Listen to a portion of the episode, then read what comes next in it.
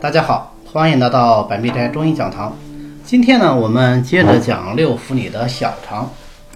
小肠呢，应该说是一个比较简单的脏器，它的位置是上接于胃，下连大肠，所以它在上呢以幽门呢为上口，在下以南门为下口。那么小肠的主要功能呢，有两个，第一个是主受肾化物啊，我们五脏十二官里面说，小肠者受肾之官，化物出焉，指的就是小肠有受肾化物的这个功能。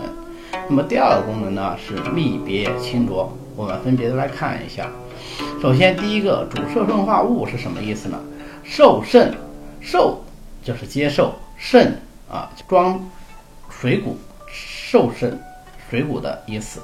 那么受哪里的水谷呢？受由胃而来的水谷，因为小肠从位置上来说，它是与胃之下口相连的。那么胃为水谷之海，胃接受了水谷以后呢，经过胃的受纳腐熟，就通过幽门传到小肠，所以小肠有受胃之水谷的这个功能。那么小肠受了胃的水谷之后呢，它还要有发挥它的功能，什么功能呢？它能够把水谷化为精微，也就是说小肠还有化物的功能。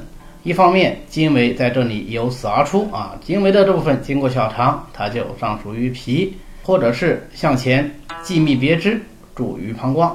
那么糟粕的一部分呢，也通过小肠的这个化物功能，把它下传到大肠，最后由大肠而出，这个就是小肠的受肾化物的功能。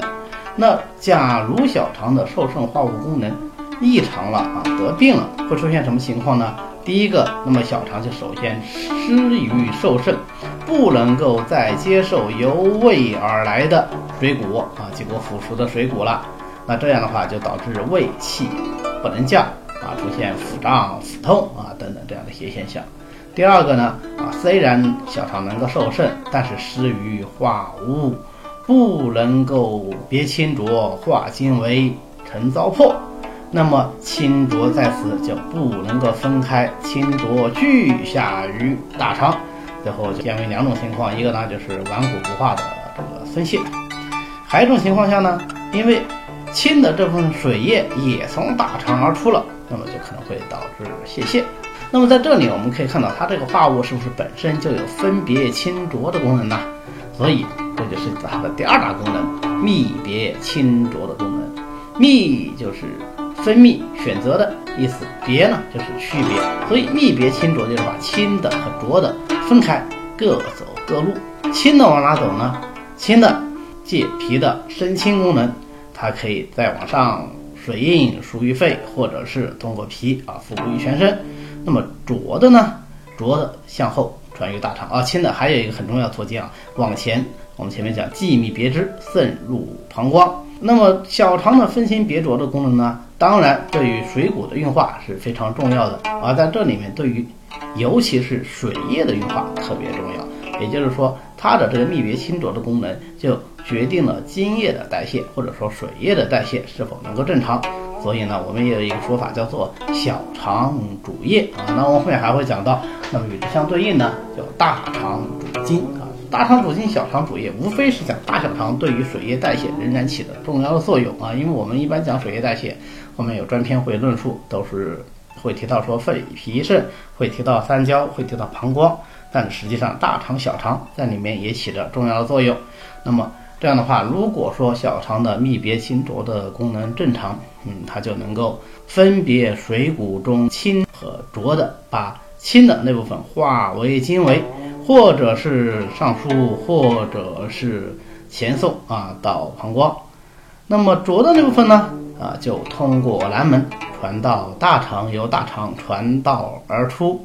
假如小肠的泌别清浊功能失常了，那么水液或者说水谷的代谢就是异常，主要表现在两大方面。第一个呢，就是各种排尿症状，诸淋、小便不利，都可能由小肠泌别清浊功能失常而引起。我们之后学方剂呢，会学到一个非常有名的方子叫导赤散，它就是心火一热于小肠，那么小肠的泌别清浊功能失常，导致了这个以及作痛的症状。另外一方面呢，它也可能导致什么呢？导致本来清的应该是往前走，经膀胱，最后气化而出，化为尿液排出体外。但是现在小肠不能够辨别清浊了，清的不走前而走后啊，经大肠而出。那么大肠津液就怎么样？太多了，或者说水液太过，就变成泻下痢。那大家想，在这种情况下，如果要治疗它，是止泻好呢，还是利小便好呢？那当然，我们应该是用利小便的方法，使水液仍然从前而出啊，能够辨别清浊。那么这就是所谓的利小便以食大便的一种治疗方法。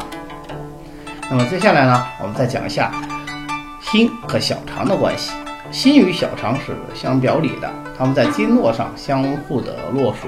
那么从生理的角度上讲呢，小肠之所以能够受盛化物、泌别清浊啊，有这些个功能，主要就是靠心阳敷布于小肠。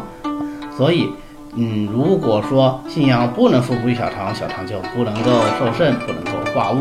所以在病理上来说呢，首先啊，体现在第一个方面啊，也是最常见的方面，就是小肠作为腑，它能够代其脏而受邪，以保护其相表里的脏。那具体的小肠来说就是心，所以小肠呢能够受心经的邪气，以护理脏。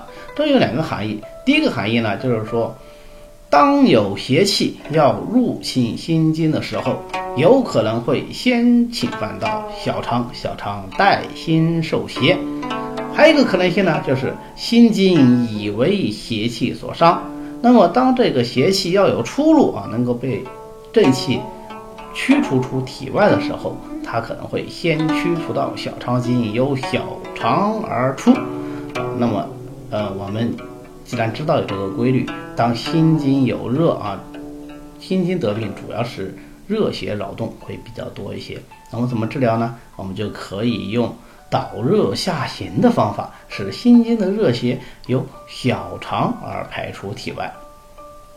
那么另外一方面，假如这个热邪是直接侵犯到了小肠，而我们的正气又不足以抗邪，这时候小肠经之热也可能循经上炎，扰动心神，出现心烦呐、口渴啦、失眠啦等等一些心神扰动的症状。关于小肠呢，我们今天就讲到这里啊，谢谢大家。如果大家对这个音频感兴趣，也可以直接关注我在喜马拉雅的孙杰开讲，这样你就可以随时收听到我们最新的节目了。